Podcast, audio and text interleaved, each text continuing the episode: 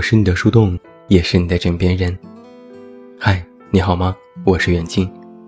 公众微信搜索“这么远那么近”，每天晚上陪你入睡，等你到来。一开始写这篇关于高考的文章，我是拒绝的，因为它离我实在是太过遥远了。其实我曾经写过有关于高考的文章，详细描述过我的高中生活，参加高考时的心情，考试结束后的放纵，还有毕业的怅然若失。写这篇文章之前，我去翻看了曾经写过的文字，发现其中的许多细节我已然忘记了。我曾经这样写过：这个时候的你，应该是在一片夏日的阳光下。坐在教室里，安静地听着老师讲课，偶尔低下头，认真地记笔记。也或许，你刚刚在学校门口的便利店买了三支新笔，然后绕过被爬山虎这样的植物缠绕着栏杆的操场，看不到里面，只能够听到低年级的学生在里面踢球的声音。我们曾经的年少时光里。也一定喜欢着这样在操场里奔跑的时刻吧。记忆里，我依然还是那个坐在教室里的青涩少年，依然会为了考试和没完没了的课程烦恼，也会在深夜极不情愿地做着一张文综的卷子。但无论再不情愿，也会一点一点地从左边写到右边，从正面翻到背面。等认真的蓝色笔记写完整张卷子的时候，我才能一把甩开笔，倒在床上睡过去。记忆里，总是炎热的夏天，回到教室喝点水，趴在桌子上昏昏欲睡。风吹进衬衫，吹出鼓鼓的形状。然后阳光如同海洋一样，探头探脑的起伏在学校的周围。我曾经信誓旦旦地说：“我是不会忘记那些时刻的，不会忘记那段人生当中十分特殊的时光。为了同一个目标，所有的人都在拼命奔跑。我以为自己可以随时回忆起每一天，甚至是每一小时，但我忘记了，我天生就是一个记性不好的人。现在的我。”已经对那些过去好多年的事情感到模糊，就像是大雾当中的玻璃窗，外面的世界被蒙上了一层模糊的水汽，想去看，却捉摸不透。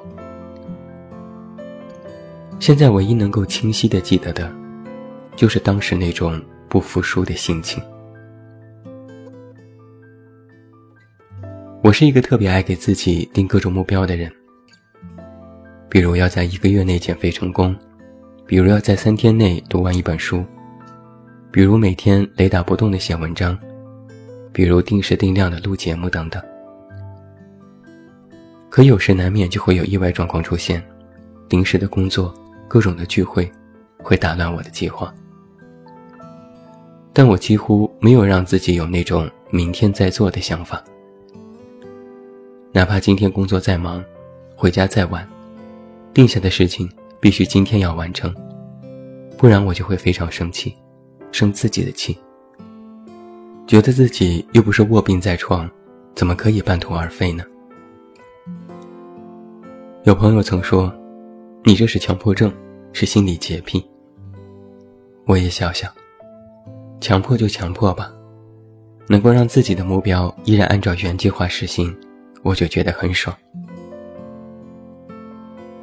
但是话又说回来，一天不写文章真的不行吗？一本书多花费几天看完不可以吗？偶尔偷个懒就那么罪大恶极吗？当然可以，这其实没什么大不了的。只是我好像不允许自己之前设定好的轨迹有一点点的偏差。不是我非要努力，而是我必须这么做，不然就违背了自己的这点初衷。现在想来，我的这点强迫症，好像就源于我的高中生活。那时目标非常简单明了，就是高考，就是考上重点大学。而成功的方式也很简单，就是用功，玩命学习。我自认是一个有小聪明的人，从小都喜欢耍滑头，也因此吃过许多甜头，不用太努力也能考出好成绩。但后来聪明反被聪明误，一瓶子不满，半瓶子晃荡。然后我醒悟过来，这才知道，想要达到心里期盼的那个目的地，就必须收起自己的刚愎自用，俯下身子一遍遍的刷题。没有其他的捷径。这道题解不出来，我就不吃饭；这张卷子做不完，我就不睡觉。下一次考试必须有进步。每一次，我都给自己定下一个目标，哪怕它看起来不是必须非要完成，不是我必须要考出好的成绩，非要努力，而是不允许自己有任何的闪失。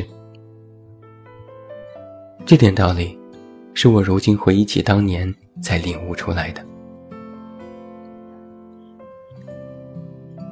前几天我在喜马拉雅收到一个听友的问答，他问我，离高考没多久了，周围人都说自己很努力，可效果不理想，压力很大。比起遗憾，更怕失败，真的不想放弃，我该怎么办呢？我的回复很简单。就两点。第一，不要把高考当做你人生的终极目的地，人生多的是从头再来的机会，不需要看得太重，把得失看淡一些。第二，如果不想放弃，那就不是非要努力，而是你必须用尽全力。说到底呀，不想放弃，不是焦虑一下。就能让这种现状改变的，而是必须用行动来证明自己最终没有放弃。现在我再回忆起来，高考之后我如释重负，并不是繁重的学业告一段落，不是终于解脱了这种噩梦般的学习，而是我知道，自己已经尽力了，因为尽力了。我才可以安心的接受最后的成绩，因为尽力了，我才能坦然的面对万一出现的失败的结局。因为尽力了，我才能告诉自己，没关系，哪怕没成功，也没什么值得后悔的。你可能也知道现在一个特别热门的观点，他们说，高考没什么大不了的，等到长大就会明白。一场考试不会决定你的终生，人最终看的是能力等等。这些话说的是有道理，但通通都是马后炮。对于即将高考的人来说，这场考试就是重中之重，就是头等大事，就是通往更高学府唯一的途径，这一点毋庸置疑。光是想着把机会留给下一次。光是想着以后还有机会，那这一次该怎么办呢？连这次的机会你都没有抓住，怎么就会以为以后的机会都是为你而来呢？我从来不劝别人没什么大不了的，反正还有下一次。我总是在说，你一定要抓住每一次，用尽全力，不要觉得人生永远都会有下一次。你要把这一次当做最后一次，因为要等到下一次，你付出的可能会更多。就比如，一次高考失败，你可以复读，但要重新再努力一年，你就比别人多浪费了一年的时间。这点影响当时看起来无关紧要，但多年之后再看，却有很大的差别。我是一个对自己比较狠的人。当年我有一个非常清醒的认知：参加高考是千军万马过独木桥，哪怕之前是一路同行、并行作战，到了过桥的那一刻，他们通通都是敌人。你在班级里有要好的朋友，你和别的同学称兄道弟，但别忘记了，高考时他们都是你的竞争对手，几分之差就可能一败涂地。我当时就在想，越是关系好的人，我就越要暗自努力，非要比他们强才可以。我不允许自己输掉这一场关键的考试，因为它是我当时唯一能做的事情。你知道，目标越单一，这件事情有好有坏。好的地方是你可以心无旁骛，不用多想，就认准它，去拼命。去努力，只要下了功夫，结果自然不会太差。坏的地方就在于，有更多的人也在认准他，想要争得他的心，不比你少，甚至比你还用功。这在无形之中就加大了竞争的难度。高考说到底不是一个多选题，不是开卷题，而是一道必答题。我曾听过许多人抱怨高三的辛苦，抱怨高考的不公。我都曾反问过：那既然这么苦，干嘛不辍学？他们都会很诧异：你在说什么呀？我又说：那既然无法改变，又为什么去抱怨呢？他们很生气：我连抱怨的资格都没有吗？我说：如果你真的努力了，你可以抱怨。如果你没有，那么确实你连抱怨的资格都没有。你每天刷题刷到十二点，背各种的东西背到天昏地暗，你感觉很辛苦，你可以抱怨两句。可你每天照样吊儿郎当，也不用功，也不勤奋，光是抱怨教育的学习环境。但是这种苦和你又有什么关系？你不照样每天活得浑浑噩噩吗？我很反感的一类人是，每天处于一个自己不喜欢的环境，还没想着怎么挣脱或上进，就首先抱怨来抱怨去，其实毫无用处。前几年我收到过一封微博的私信，印象挺深。一个姑娘说：“我平时也没怎么学习，马上就要高考了，心里很慌，特别焦虑。你能对我说一句加油吗？”我当下就有点生气，直接回复说：“不能，你活该。”姑娘马上就受不了了。我只不过是想得到一句加油，你怎么这样？我说：“如果加油有用，那我祝你考上北大清华。你相信我能出口成金吗？”姑娘说：“我不过是想要一句安慰。”我说：“别傻了。”自己平时不努力，最后结果不好，又凭什么要别人的安慰？一切不过是你自作自受而已。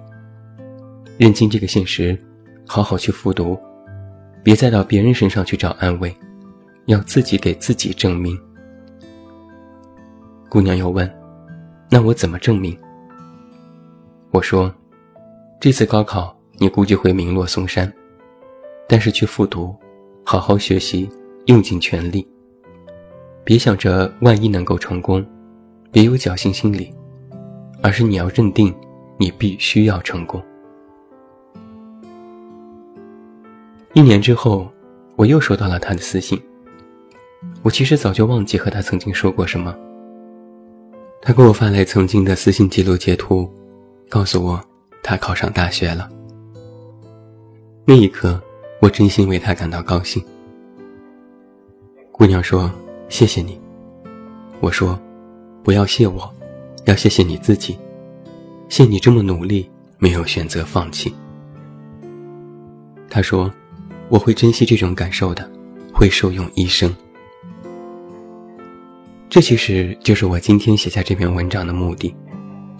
我想要告诉所有即将参加高考的同学，要珍惜那种坚决不服输和坚信梦想的感觉。也想要告诉已经参加过高考、进入大学或已经走入社会的年轻人们，你们同样也要珍惜那种坚决不服输的感觉。韩寒曾经写过这样一段话：高考结束了，马上就会有这么一群孩子，迫不及待地扔下书包，去聚餐、通宵上网、旅行、KTV、闲逛、狂欢，认为自己终于解放了。殊不知，你们离开的，就是天堂。我在想，他的这段话意思其实是在说，在最单纯的年纪，做一件最单纯的事情，那种感觉很好；在最美好的年纪，为了一件事用尽全力，那种感觉很好。或许很久很久之后，你就会明白。你再不会和千千万万的人拥有同一目标，坐在同一个地方拼命努力。你再不会为了一个目标如此的奋不顾身。你再不会每天心无旁骛，只有这么一个目标。这就是你此刻最需要努力的理由，因为这段时光永不再来。或许我今晚写下的这些话。对于高考考生来说，有些迟了。过几天就要考试，现在想要去努力，恐怕已经来不及。但是明白这点道理，有想要再去试试看和努力的心，哪怕复读，哪怕以后进入社会，也会受益。不是非要努力，而是你必须用尽全力。加油吧，祝每一位考生金榜题名。最后，祝你晚安，有一个好梦。我是远近，我们明天再见。